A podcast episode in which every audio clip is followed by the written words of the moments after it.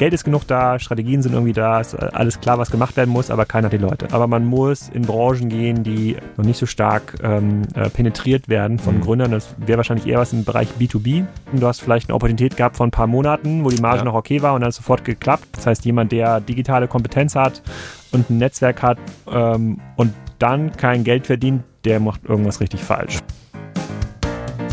Moin und hallo zu einer neuen Folge des Open Campus Podcasts. Heute mit einem ganz speziellen Gast, wie ich finde. Es ist nämlich Alexander Graf. Den kennen viele von euch vielleicht von Kassenzone. Das ist ein Podcast und Blog äh, für die E-Commerce-Szene, wo quasi so ziemlich alle Hochkaräter der Nation zu Wort kommen. Vom äh, CEO von, keine Ahnung, Mediamarkt Saturn über Zalando bis Konrad und hast du nicht gesehen. Also eigentlich jeder, der was zu sagen hat in der Szene, war dort oder ist äh, dort schon mal vor Mikrofon gewesen.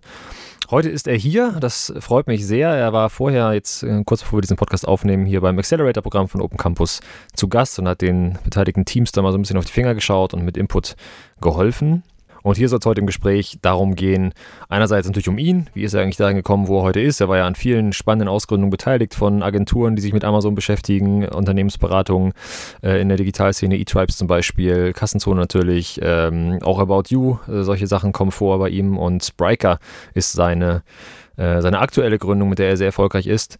Äh, darüber werden wir sprechen und dann im zweiten Teil vor allen Dingen äh, über Trends und das, was eigentlich so passiert im E-Commerce. Was für Fähigkeiten brauche ich eigentlich in 2020? Ähm, was sind Trends, die aufkommen? Wie entwickeln sich Amazon und Co? Welche Rolle spielen Voice Devices, äh, Alexa und Google Home? All das schneiden wir so ein bisschen an. Äh, all die Fragen, die ich als Kassenzone-Fanboy quasi immer schon mal stellen wollte, kann ich heute stellen. Ich hoffe, sie interessieren euch auch und ich wünsche euch jetzt ganz viel Spaß mit Alexander Graf.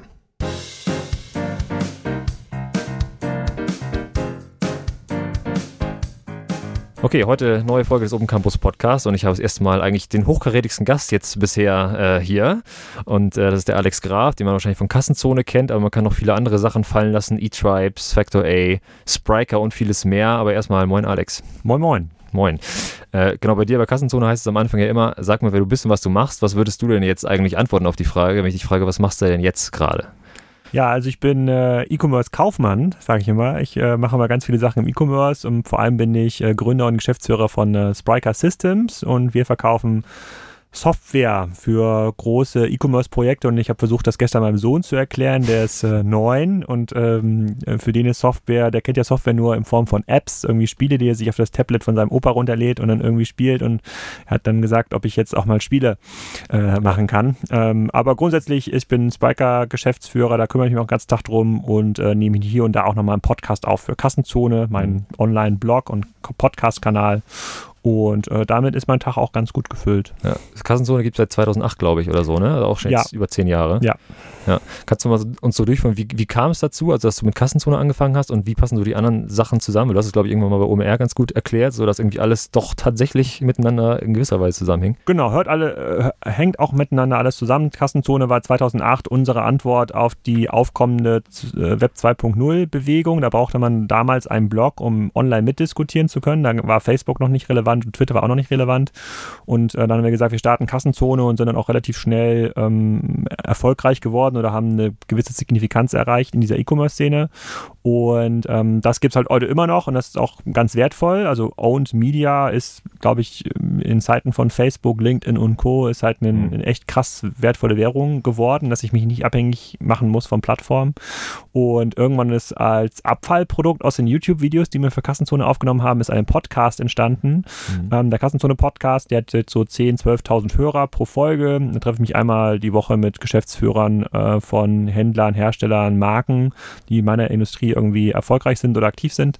Und ähm, aus, ähm, aus meiner Arbeit damals bei Otto, äh, als wir Kassenzone entwickelt haben, ist halt so ein gewisser Bedarf an Agenturleistungen entstanden, so dass ich danach Otto eine Agentur mit aufgebaut habe, Net Impact. Und ähm, aus der sind dann so viele verschiedene Produkte entstanden, wie Netshops, wie eTribes, die Digitalberatung, aber schlussendlich auch Spriker, weil die Erkenntnis aus den E-Commerce-Projekten war immer mit so Standardsoftware aller Shopware oder Hybrids oder Demandware mhm. kann man moderne E-Commerce-Anforderungen nicht mehr erfüllen. Wir brauchen halt eine, eine, Software. Und so hat das eine das andere ergeben. Und es ist tatsächlich nicht so, dass die ähm, Ressourcen sich dort gegeneinander ähm, äh, Konkurrenz machen, sondern ähm, 1 plus 1 wird tatsächlich 3. Also mit ja. ähm, jedes Gespräch, was ich irgendwie habe, habe, konvertiert entweder in einen neuen Podcast oder äh, vielleicht in Spriker-Kunden oder zumindest in eine spannende neue Info, die ich gebrauchen kann für das andere Netzwerk. Ja, okay, das ist ganz spannend. Ich habe mich immer, wenn man Kassenzone jetzt, ich verfolge das schon ein paar Jahre und ich finde, die Themen sind äh, immer irgendwie technischer geworden. Also du bist immer mehr gemerkt, okay, Spriker spielt irgendwie eine Rolle.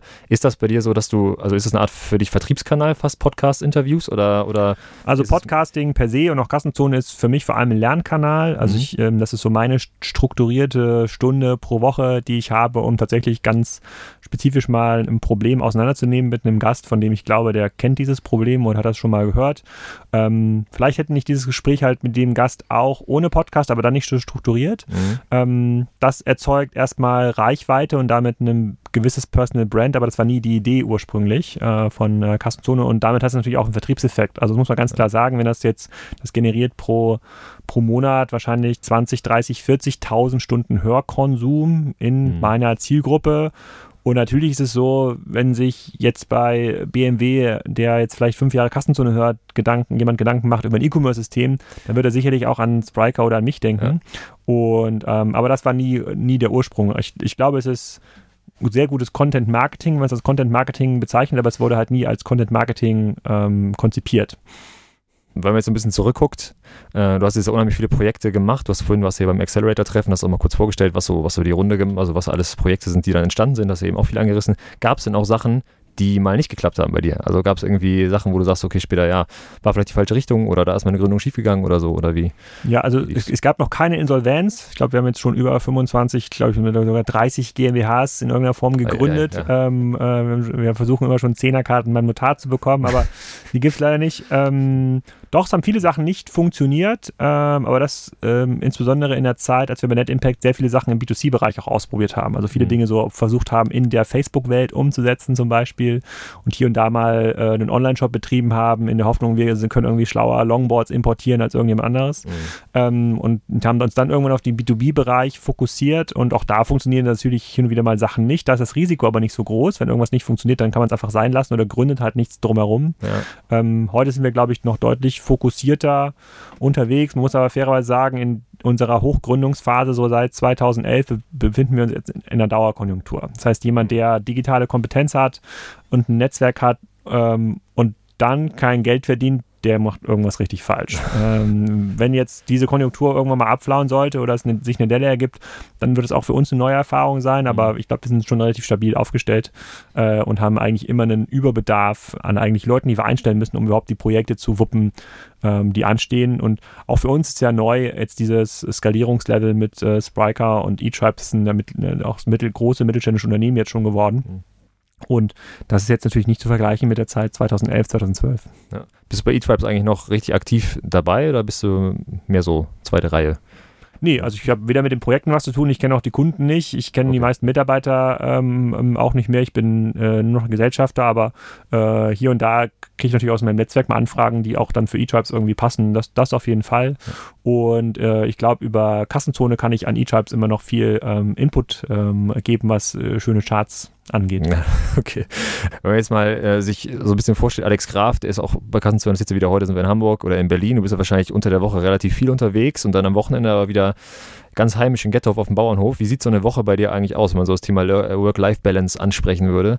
Äh, wie kriegst du das unter einen Hut? Ja, also, also, jede Woche ist immer anders. Äh, das ist das größte Problem, um es zu planen. Ähm, ich versuche schon so einen Tag die Woche auch von zu Hause zu arbeiten, um da auch ein bisschen für die Family da zu sein. Ansonsten würde ich sagen, ist jede Woche so ein bis zwei Tage Hamburg drin, irgendeine Stadt, Frankfurt, Amsterdam, Köln, Zürich, London, auch mal zwei Tage, um in den Städten dann ein paar Termine zu machen, mal Podcasts aufzunehmen, äh, ein paar Kunden zu treffen, äh, teilweise Mitarbeiter zu interviewen. Wir haben mittlerweile ähm, Standorte auch in London und in Zürich.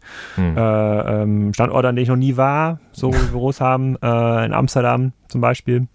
Und da gibt es keine Planungssicherheit für nächste Woche. Ja. Es wirklich hängt immer davon ab, hey, wir haben jetzt hier einen ganz, ganz tollen Kunden in so und so, Alex, da musst du mitkommen, äh, da müssen wir nochmal irgendwie ran äh, an den Workshop. Ähm, da weiß ich eine Woche vorher nichts. Und ähm, diese Woche war ein Team von uns in Indien, davon wussten die letzte Woche auch noch nichts, um dort, äh, äh, um dort mit einem Kunden zu sprechen. Ähm, das ist also schon ganz spannend. Ich glaube, für jemanden, der jetzt so Sicherheit, Planungssicherheit sucht und äh, mhm. genau gerne weiß, wie viele Minuten er morgens von zu Hause zum Büro fährt, ist das nichts.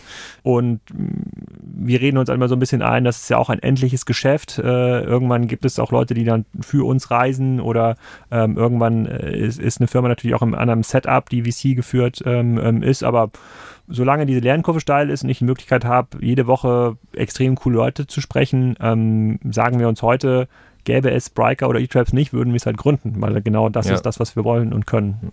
Wie viele Leute seid ihr jetzt bei Spriker eigentlich so insgesamt? Über 200. Okay. Und äh, gegründet seid ihr 2014, kann das sein? Ende 2014, ja. okay. Vielleicht hast du irgendwie so, was so deine Erfahrung, ich meine, ein, ein, das hört man auch bei Kassenzone immer wieder, einer der Pains ist ja echt, Leute zu finden, Mitarbeiter zu finden, vor allen Dingen, wenn es nicht so die, die A-Standorte Hamburg, München, Berlin sind oder so. Oder ähm, Kiel. Oder Kiel ja. natürlich, das äh, ganz groß im Kommen. Wie baut man ein gutes Team auf? Hast du da, was, was wäre so deine, gibt es eine Universalantwort, gibt es sicherlich nicht, aber was, äh, wie macht ihr das oder was zieht bei Spriker so die Leute vielleicht besonders an? Ja, also ich, wenn wir mal zurückgucken, so zwei, drei Jahre war, oder eigentlich so fünf Jahre zurückgucken, da war das größte Problem in den meisten Unternehmen, eine richtige Strategie zu finden im mhm. E-Commerce, Plattform, Marktplatz, Shop, Multiländer-Shop. Dann war so ein bisschen immer die Frage, wie können wir es finanzieren? Und heute ist es die Personalfrage. Das betrifft ja. fast alle. Also das Geld ist genug da, Strategien sind irgendwie da, ist alles klar, was gemacht werden muss, aber keiner hat die Leute. Oh, weswegen ich im letzten Jahr auch schon gesagt habe, dass der größte Herausforderung ist halt Arbeit, äh, Arbeitnehmerwettbewerb zu gewinnen oder als Arbeitgeber sich entsprechend sexy zu positionieren. Standort ist, glaube ich, ein Ingredient, der wichtig ist, aber mhm. auch an einem Standort wie in Braunschweig, da habe ich ja mit Richard Borek viele Podcasts aufgenommen, kannst du halt die geilste Company sein. Und darum geht es. Du musst eine Firma sein, bei der Leute Bock haben zu arbeiten, bei der Leute das Gefühl haben, es geht hier was, es geht, wird hier nicht verwaltet, sondern es bewegt sich richtig nach vorne. Wir machen sehr viele Projekte. Es gibt eine Kultur, die Mitarbeiter schätzt. Also wir haben ganz, ganz geringe Kündigungsquote. Es mhm. kündigt fast keiner bei äh, äh, bei, äh, bei Spriker. Wir haben einen extrem komplexen Auswahlprozess. Es reden sehr viele Leute mit. Wir sind sehr, sehr picky. Ähm, und sozusagen zahlen natürlich auch die Gehälter, die am Markt ähm, gefordert sind. Und dann bist du natürlich jetzt in einem Business wie bei uns, also B2B Software Business, es passiert viel, man hat so das Gefühl, man kann Bäume ausreißen, die Welt verändert sich. Das noch in einem Team, wo du, äh, ähm, wo du extrem viele coole Leute um dich rum hast, also wo es wirklich Spaß macht, jeden Tag hinzugehen äh, und du was bewegen kannst. Das sorgt natürlich schon für eine hohe Bindung und für eine hohe Weiterempfehlungsquote. Wenn du jetzt aber in einem Business bist, sagen wir mal, du bist jetzt die der äh, sozusagen die, äh, die Commerzbank in Frankfurt, auch ein ordentlicher Standort und jetzt musst du irgendwie die richtig coolen Leute binden. Ja. Wie willst du das denn machen? Du hast auf der einen Seite sitzt ja der Betriebsrat jeden Tag auf dem Tisch und sagt, hier, wir können nicht viele Leute entlassen. Auf der anderen Seite musst du aber äh, Leuten äh, hanebüchene Gehaltsforderungen möglicherweise äh, äh, zahlen, weil die es wert sind, weil du gerade digital brauchst. Mhm. Ähm, sozusagen der Fehler, den hat die Commerzbank halt dann vor zehn Jahren gemacht. Und ich glaube, heute gibt es insbesondere an Standorten wie Kiel oder Braunschweig oder vielleicht sogar nur Münster, was ja für einen Kieler immer schwer zu glauben ist, gibt es halt riesige Chancen, halt dieser einer von den ein, zwei richtig coolen Arbeitgebern zu sein, weil die Leute ähm, ja da auch wohnen. Ja, ja. Durch die hohen Häuserpreise in Hamburg oder Berlin äh, ist ja nicht mehr so, dass die Leute dort um, unbedingt auch ein Umfeld finden, mit dem sie dann mit Kindern und einem kleinen Vorgarten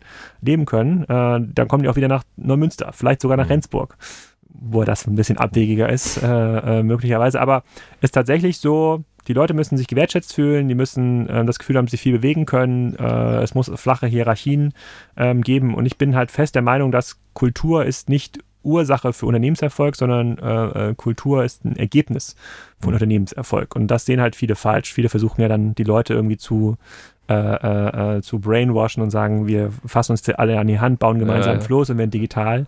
Und das glaube ich komplett falsch. Hm, okay. Also würdest du sagen, wenn wir jetzt mal aus Startup-Perspektive gucken, es gibt auch gute Gründe, in Kiel zu gründen, im Vergleich mit, mit Hamburg, also Arbeitsmarktsituation ist vielleicht das eine. Was kommt noch so dazu? Oder würdest du sagen, der Standort ist schon noch, also gerade in der frühen Phase sticht auch der Standort mehr?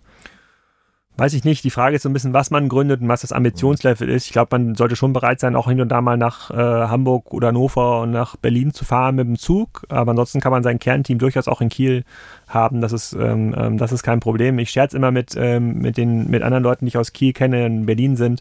Man findet viele coole Leute auch in äh, Hamburg und Berlin, die ursprünglich aus Kiel kommen. Und das liegt halt daran, dass es in Kiel halt lange Jahre nicht viele coole Sachen gibt, die ja. gute Leute zum Bleiben bewegt haben.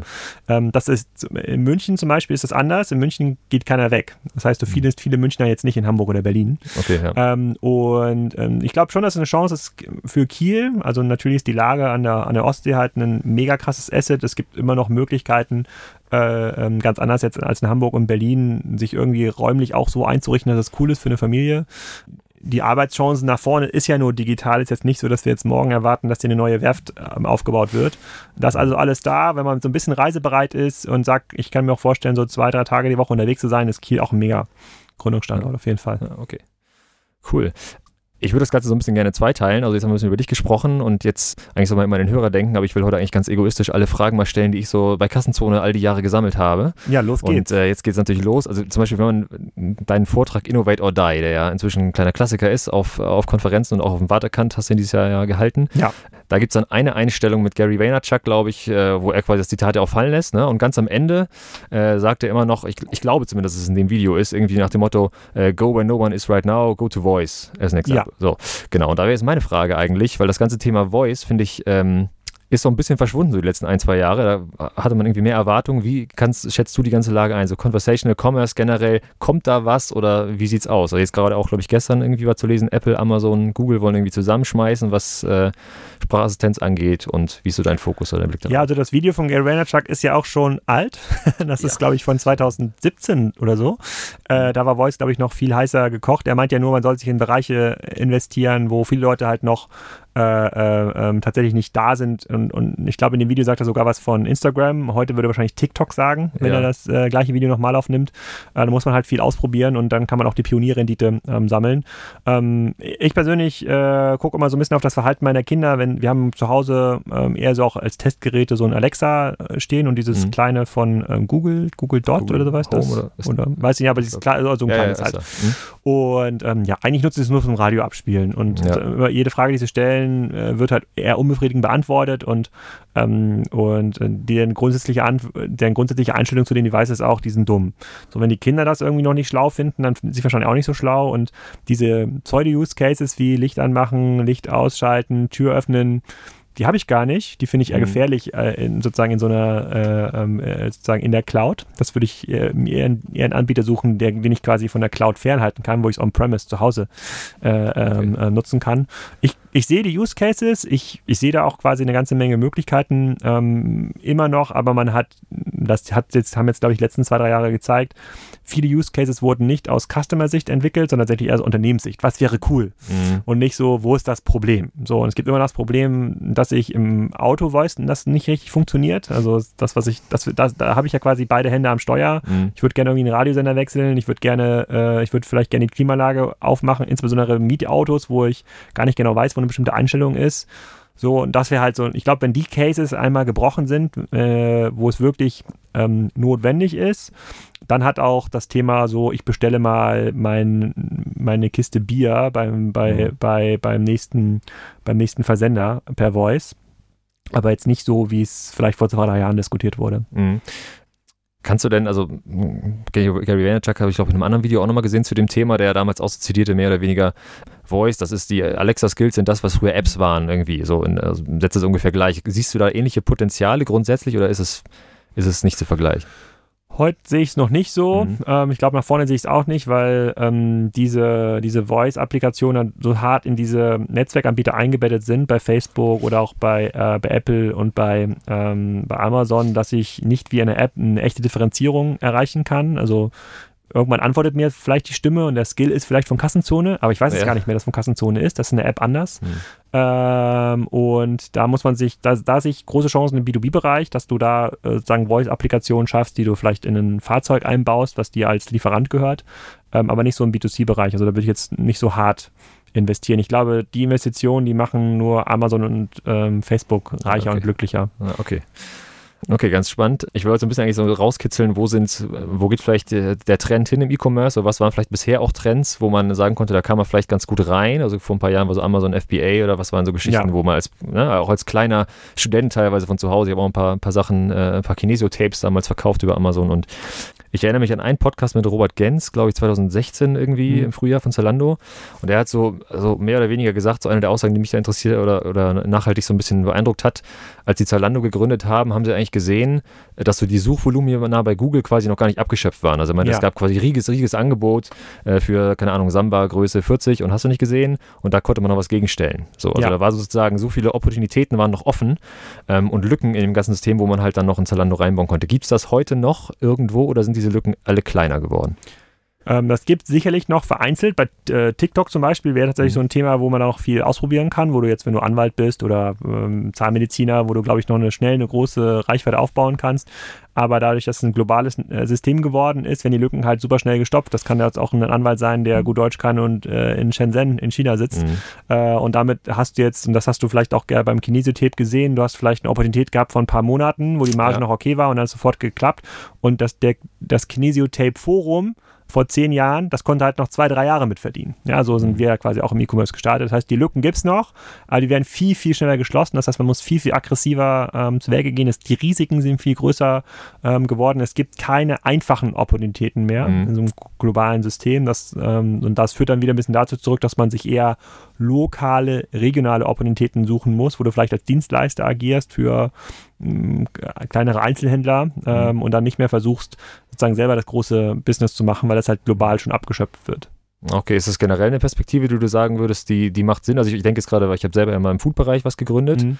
äh, und damals war die Perspektive irgendwie, ja, keine Ahnung, Edeka, äh, Rewe oder was, die rollen das groß aus, hat Rewe ja auch im großen Stil quasi versucht. Ja. Äh, und jetzt gibt es ja Picknick, ähm, kam auch schon öfter zur Sprache bei dir, die ja quasi das Ganze eigentlich in der Mikroperspektive durchziehen. Ja. Siehst du zu, für solche Modelle irgendwie mehr, mehr Zukunft im Vergleich für zu Für Picknick oder für, für ja, vielleicht eine Neugründung? Ja, im Sinne einer neuen Gründung muss es nicht im Lebensmittelbereich sein. Ähm, ja, also ich glaube, man kann sich halt die Sachen, die erfolgreich sind, halt angucken und überlegen, kann ich das vielleicht regional ab, äh, mhm. anbieten? Kann ich jetzt versuchen, irgendwie das Picknick von Schleswig-Holstein zu werden, was ja auch schon cool wäre, ja. äh, da, äh, da jeden zweiten Supermarkt zu ersetzen.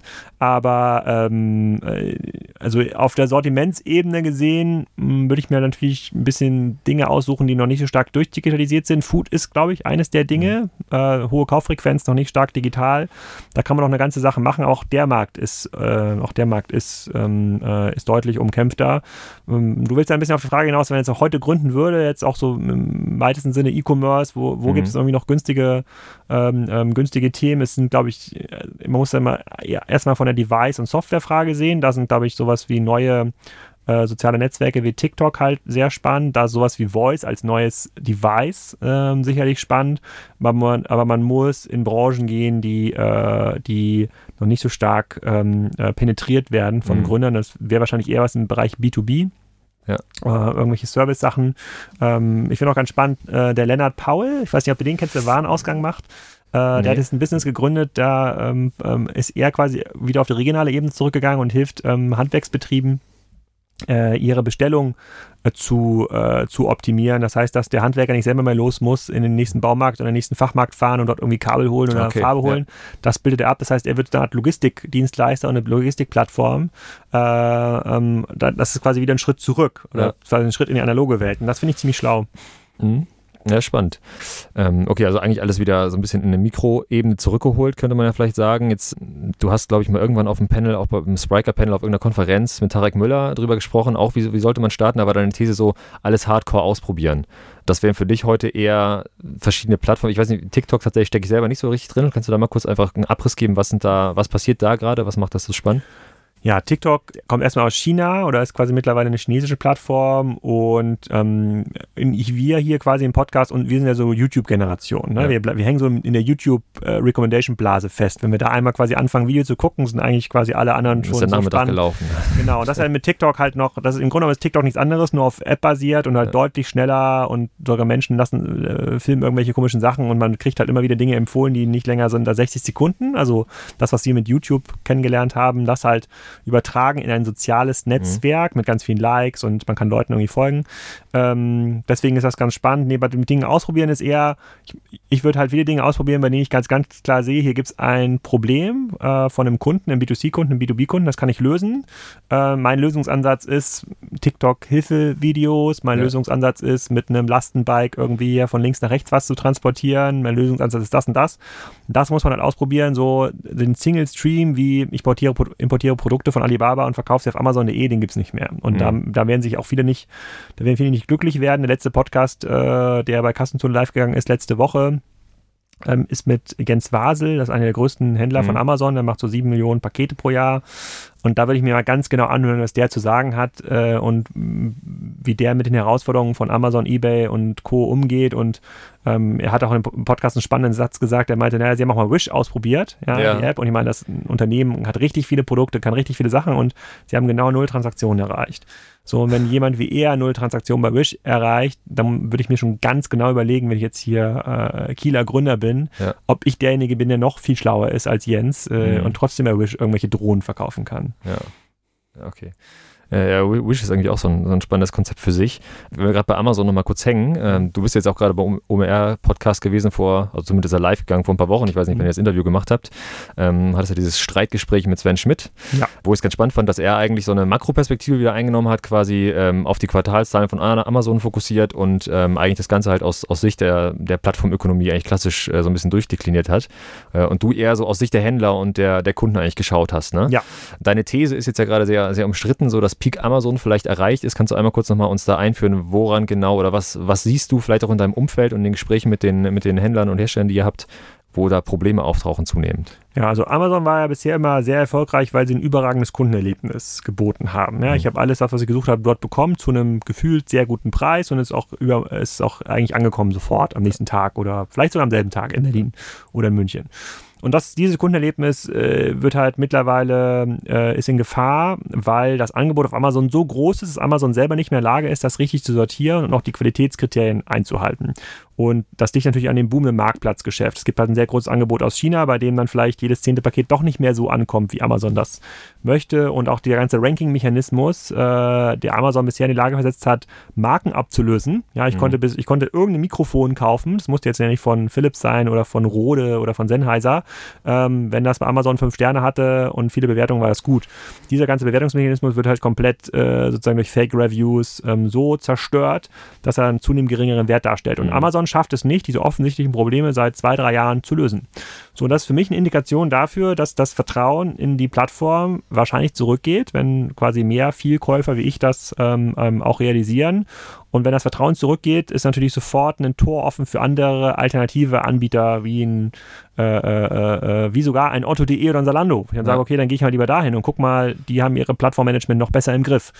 Ähm, und das führt sogar so weit, dass heute kein Hersteller mehr sagt, er arbeitet gerne mit Amazon zusammen, weil die äh, Margenforderungen zu groß sind, weil ähm, Amazon zu mächtig ist, weil das Klumpenrisiko zu groß wird. Händler arbeiten sowieso ungern mit Amazon zusammen, weil sie in einer Amazon-Welt gar nicht mehr not notwendig sind, mhm. reine Kistenschieber, äh, reine Skalenwettbewerb zu sein, äh, reiner Skalenanbieter zu sein.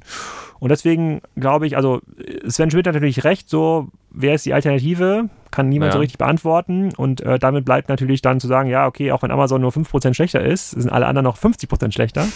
Ähm, ich persönlich äh, vertrete diese These nicht, weil das natürlich auch schon im AOL, im Yahoo und vielen anderen zu Verhängnis geworden ist. Und du musst quasi top-notch sein in dieser Kundenexperience und das löst sich bei Amazon aus meiner Sicht gerade auf. Ja, okay. Was ist mit den anderen Zugängen, die Sie, ihr habt, glaube ich, auch kurz angesprochen, irgendwie Amazon Video oder so, ne? Also es sind ja alles so Versuche, eigentlich den Kunden sozusagen über andere Kanäle reinzuholen und dann aber irgendwie auf die Plattform zu binden. Funktioniert ja auch, ähm, aber bist du Amazon-Videonutzer? Sehr sporadisch, ja. ja. Bist du Netflix-Nutzer? Äh, häufiger. Ja. Wenn du das vergleichst, so die Experience, so Netflix oder The Zone, ja, wenn du mal guckst, wie, ja. wie so The Zone so Sky, ja, zum Beispiel es ist 100 mal geiler, wie das dort, wie die App funktioniert, wie ich quasi die Tore mir angucken kann, wie der Stream aufgebaut ist. Äh, viel fehlerfreier, viel schneller. Ich werde nicht in irgendein dummes Device gezwungen, die Q-Box von Sky. Ähm, das gleiche passiert an Amazon versus Netflix halt auch. Also dir bringt es gar nichts, für 20 Milliarden Rechte zu kaufen von irgendwelchen Filmen, wenn du es nicht schaffst, die in einer Netflix-artigen äh, Custom Experience an den Kunden zu transportieren. Ja, das, das, ist eigentlich eine spannende These, wird man, glaube ich, sehen, wenn die neue Herr der Ringe-Serie irgendwann äh, rauskommt oder was. Ne? Das ist ja eigentlich nochmal der Versuch, sozusagen großen Namen zu verpflichten, um dann zu schauen, ob das. Ob das äh, Amazon das gekauft? Ja, schon ein paar Jahre her. Ich habe lange nichts gehört, aber es müsste eigentlich ja. irgendwann, naja, na, gespannt generell die ganze, also du bist ja auch einer, der, der die Plattformökonomie schon vor vielen Jahren eigentlich äh, so durchdekliniert hat und das einmal eins aufgestellt hat, wie man das sonst, glaube ich, außerhalb von Kassenzone schwer sozusagen nachvollziehen konnte oder lesen konnte. Wie stehst du denn so zu der, also zu der Überlegung, große Plattformen, die den Markt quasi ersticken durch ihre Marktmacht und, äh, und damit auch so ein bisschen das Alltagsleben, das hat ja auch gesellschaftliche Implikationen.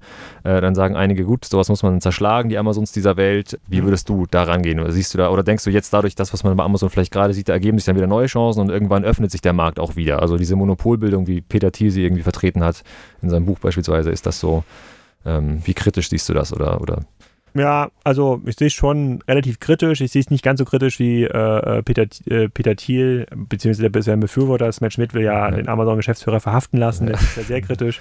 Ähm, ich glaube, wenn man quasi das die Monopolbildung ähm, verhindert, dann schafft man quasi andere Monopole, so wie die Microsoft-Zerschlagung auch Google im Wesentlichen geholfen hat und jetzt nicht äh, sozusagen den den kleinen unabhängigen äh, äh IT-Boutiquen. Ja. Ähm, so wird es auch sein hier. Ähm, immer wenn man das versucht zu verhindern, insbesondere bei Businesses, die ja im Wesentlichen an den Kundeninteressen ausgerichtet sind, dann wird es eher für den Kunden schlechter. Und das wollen wir ja nicht. Also ja. wir sind ja eher bereit, äh, quasi die, die Insolvenz von Edeka in Kauf zu nehmen, äh, sozusagen, wenn wir dafür äh, 3 äh, Cent sparen bei der Butter, die wir über Amazon beziehen. So funktioniert ja quasi unser Rechtssystem. Kann man darüber streiten, ob das jetzt irgendwie richtig ist. Ähm, deswegen glaube ich nicht, dass da so ein äh, Zerschlagungsmechanismus oder so ein Monopolmechanismus, ähm, dass das uns allen hilft. Grundsätzlich sehen wir online, dass nur Monopole viel Geld verdienen können. Mhm. Das heißt, es äh, sozusagen in allen Branchen äh, äh, bilden sich natürliche Monopole online. Das kannst du auch durch äh, unser Kartellrecht äh, nicht so richtig oder, das Kartellamt nicht so richtig verhindern, mhm. weil die ganzen Sachen natürlich aus dem Ausland kommen und, äh, ähm, und uns dann quasi eher hier intern schwächen. Ich glaube, es ist schon schwer geworden. Ich glaube, ich würde halt schon versuchen, wenn ich jetzt äh, Gesetzgeber wäre, halt ähm, knallhart die Kundeninteressen zu verteidigen. Und jetzt, man sieht das ja in dieser ganzen Marktplatzgesetzgebung, äh, ähm, äh, wie lange es dauert, Marktplätze zu verpflichten, diesen ganzen Herkunftsnachweis ordentlich zu führen. Und, ja. äh, und sozusagen dadurch gehen ja quasi dem Staat Steuern verloren. Dadurch äh, verlieren viele kleine Händler ihre Existenz, weil sie quasi möglicherweise gegen asiatische Händler äh, konkurrieren müssen, die keine Steuern zahlen, weil das niemand kontrolliert solche Sachen muss man halt ultra hart einfordern und wenn quasi Wisch halt hundertmal äh, verpasst hat, diesen Nachweis zu erbringen, muss die Plattform halt hier gesperrt werden. So. Und ja. so, solange der Staat das nicht macht, ähm, ist das halt ein sehr, sehr merkantiles System, dem man sich da ausgesetzt ist und in diesem System gewinnen halt die Größeren und Stärkeren und das ist halt nicht Tante Emma vor Ort. Und äh, wenn man halt sagt, das ist einem wichtig, das ist wichtig für soziale Standards, das ist wichtig irgendwie für das Stadtbild, dann muss man danach handeln. Da wird viel von gesprochen, aber es tut ja gar keiner. Mhm. Okay, wäre ich interessiert, wie du, äh, also wenn man jetzt so die, äh, die öffentlichen Talkshows, die so die Öffentlichkeit bedeuten, im Fernsehen verfolgt, da ist mir jetzt öfter das, äh, der Vorschlag begegnet von Richard David Precht oder anderen, anderen äh, scheinbar Intellektuellen, ähm, eine Online-Steuer einzuführen, grundsätzlich auf Online-Einkäufe, irgendwie 20 Prozent Zusatzsteuer auf Online, um den stationären Handel zu retten, die Innenstädte wieder zu beleben. Das ist ja auch so ein Thema, was dich umtreibt. Manchmal Kieler Innenstadt gab es ja auch mal einen Podcast mit Ulf Kämpfer. Was hältst du von solchen, von solchen Ideen? Ja, die ist natürlich ziemlich dümmlich. Ich weiß auch nicht, warum er das da gesagt hat, ähm, aber das hilft erstmal gar, gar keinem weiter. Die Innenstadt per se hat ja ähm, gewinnt, glaube ich, davon, dass der Handel dort äh, einmal jetzt ausgedünnt und normalisiert wird, weil jede Innenstadt, die irgendwie ein H&M, daneben der Thalia und dahinter noch irgendwie Piken Kloppenburg, das ist mhm. komplett austauschbar. Und Innenstadt muss, glaube ich, ein lebenswerter, ein lebenswerter Raum sein, wo auch quasi Menschen wirklich leben und mhm. äh, äh, ihren Kaffee trinken können und vielleicht hier und da nochmal Veranstaltungsorte haben. Dafür braucht man keine Handelsflächen, die das finanzieren.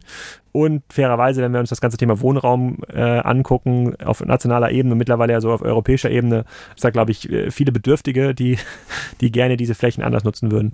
Ähm, das hat quasi mit, der sterbende Innenstadt hat eher was mit dem Versagen der Handelskonzepte zu tun, als mit dem Onlinehandel und natürlich auch mit der äh, Kommunalpolitik, die halt grüne Wieseflächen wie den Citypark, darüber haben wir ja auch geredet mit Ulkämpfer, ja. äh, oder den äh, Schwentinpark äh, mhm. befördert mhm. haben. Gäbe es diese beiden Märkte nicht, dann wäre die Innenstadt weiterhin voll. Das Kundenerlebnis wäre deutlich schlechter, weil wenig Parkplätze, dich überdacht, mhm. äh, äh, kleine, kleine Geschäfte. Ähm, das, das, das wird immer mit dem Onlinehandel so ein bisschen vermischt, aber ähm, äh, per se wird das, wird natürlich der Online-Anteil weiter steigen nach vorne in allen Kategorien. Es gibt halt viele Kategorien wie Smartphone, Zubehör, da sind wir schon bei 80, 90, 99 Prozent Online-Anteil. Das wird auch morgen nicht mehr zurückkommen in den Vodafone-Laden äh, mhm. an der nächsten Bushaltestelle in der Innenstadt. Ja, okay. Ja, ganz spannend. Also grundsätzlich in der Debatte immer interessant, dass sozusagen das Shopping eigentlich mit dem Wert an sich äh, vermischt wird, den man in der Innenstadt verrichten soll. Ja. Und, ja, wo die Frage ist, ist das wirklich das, was am Ende die Innenstadt ausmacht, dass ich da dann äh, zu H&M gehen kann oder so, ne? Das Okay, wir kommen so langsam ans, ans Ende unserer Zeit. Vielleicht können wir, weil du gerade meinst, äh, nach vorne hinaus auch mal nach vorne schauen. 2020, wir nehmen den Podcast ja gerade noch in 2019 auf, aber es neigt sich doch rapide dem Ende. Was sind so Sachen, die vielleicht auf dich zukommen, oder was sind vielleicht Trends oder, oder, oder Entwicklungen, die du erwartest für 2020? Was vielleicht passiert vielleicht auch bei Spriker? Ja, oder was sind vielleicht auch Trends oder Themen, in die ich reingehen kann, wenn ich jetzt vielleicht gründungsinteressiert bin oder digital interessiert und jetzt äh, denke 2020 komme ich vielleicht aus der Uni raus und wo soll ich dann starten? Was soll ich da machen? 2020 aus der Uni raus. Äh, ich, äh, also wenn man, glaube ich, ein cooles Team, eine coole Idee hat, ein konkretes Problem lösen kann, was man vielleicht im Rahmen seiner Selbstständigkeit äh, als Student äh, schon gesehen hat, da haben wir hier auch heute ein, zwei Lösungen schon gesehen im Starter Kitchen, das ist ganz cool. Da mhm. kann man, glaube ich, direkt gründen. Ansonsten würde ich mir immer ein Unternehmen suchen, äh, wo ich die Möglichkeit habe, vielleicht mit einem coolen Chef oder einer coolen Chefin zusammenzuarbeiten, um viel zu lernen. Das ist, glaube ich, su super wichtig. Das ist erstmal branchen branchenagnostisch und ähm, zu gucken, was in der Welt passiert und ich ein bisschen reisen kann, meine Lernkurve also steil halten, weil das ist, glaube ich, auch eine Erfahrung, die, glaube ich, jeder Online-Gründer gemacht hat. Ähm, unser Ausbildungssystem ist jetzt nicht dafür vorbereitet, uns für den Onlinehandel oder für ja. E-Commerce auszubilden. Das heißt, ich muss mir irgendeine Struktur schaffen, bei der ich halt weiter viel lernen kann, mich mit vielen spannenden Leuten äh, ähm, treffen kann und das betrifft auch die Jobauswahl. Das heißt, ich würde keinen Job nehmen, wo ich irgendwo im Amt sozusagen jeden Tag äh, mit Leuten zu tun habe, die seit 30 Jahren das Lernen eingestellt haben. Ähm, uh, und das ist, glaube ich, essentiell, äh, weil natürlich auch meine Fähigkeit im E-Commerce in den zehn Jahren wertlos. Das heißt, nur die Dinge, mhm. die ich in fünf Jahren lerne, sind dann wertvoll noch in zehn Jahren. Äh, und ähm, ich würde jetzt ungern Tipps geben, sozusagen, mach jetzt dies oder mach jetzt das oder handel bei, handel bei, ähm, handel bei, äh, ähm, bei Amazon. Ich glaube, es ist leichter geworden ähm, als vor zehn Jahren, als ich noch angefangen habe, verschiedene Businesses Dinge zu starten. Mhm. Ähm, die Dinge sind halt dann nicht mehr so haltbar. Ob das jetzt eine neue WhatsApp-Gruppe ist oder ein Telegram-Kanal zum Thema Events in Kiel, ja, mhm. den ich vermarkte. Solche Dinge dauern irgendwie einen halben Tag, sich auch so denken und zu machen. Da muss man es auch einfach machen. Und ähm, insbesondere, äh, äh, glaube ich, unser Ausbildungssystem verführt dazu, dass man das so ein bisschen überkompliziert und dann doch nicht macht und irgendwie erstmal einen ja. Businessplan schreibt. Ich glaube, die Leute, die machen, denen äh, sozusagen sind hier Tür und Tor geöffnet. Ähm, das muss jetzt nicht die nächste, der nächste Importeur sein von Bluetooth-Lautsprechern für Amazon, mhm. ähm, sondern tatsächlich sozusagen Dinge, die in seinem Umfeld passieren, wo er einen Need sieht, sieht und ähm, für mich persönlich habe ich natürlich gute Erfahrungen gemacht, immer in den Bereichen zu starten, die so einen Dienstleistungsanteil haben, also ein B2B-Geschäft sind. Und das, äh, das kann ich nur weiterempfehlen. Also jetzt nicht versuchen, hier der, der größte TikTok-Kanal äh, äh, im Bereich Fashion zu, sehr, zu werden, äh, sondern eher mal zu gucken, was passiert um mich rum und Probleme zu lösen, ähm, die ich glaube, mit digitalen Medien besser lösen zu können. Und ja. das kann auch sein, dass ich halt irgendwie das äh, Thema Terminreservierung bei Friseuren angehe. Ja, mhm. und dann vielleicht einen Friseursalon übernehme mit zwei weiteren Gründern und versuche das halt digital äh, top zu machen, weil das das ist quasi, das, da spreche ich aus eigener Erfahrung, das ist jetzt für so einen klassischen Männerkunden, ja, Trockenhaarschnitt, ist das echt schwierig. Ja, ja, das stimmt. Auch vor Weihnachten, jetzt wird es langsam eng, nochmal Friseurtermin. Ja. ja, muss man sich Hoffnung. Okay. Cool, Alex. Super. Vielen Dank, dass du da warst. Ähm, hat super Spaß gemacht. Und alle, die Kassenzone noch nicht abonniert haben, denen empfehle ich das natürlich jetzt auf jeden Fall zu machen. Für mich Kassenzone damals eine Offenbarung, weil ich immer das Gefühl hatte, man sucht so ein bisschen nach dem Kanal, der einen sozusagen auf der, auf der Welle dessen, was gerade passiert, möglichst weit nach vorne bringt, um gucken zu können. Und äh, da ist das für mich die erste Adresse. Deshalb. Ähm, Und das aber nett gesagt. Ja, ja. So, also tatsächlich, ja. ja. Gut, dann sage ich vielen Dank. Ich wünsche dir guten Rutsch, schönen ja. Weihnachten und äh, hoffentlich Euch auch. bald mal. Danke. Dankeschön.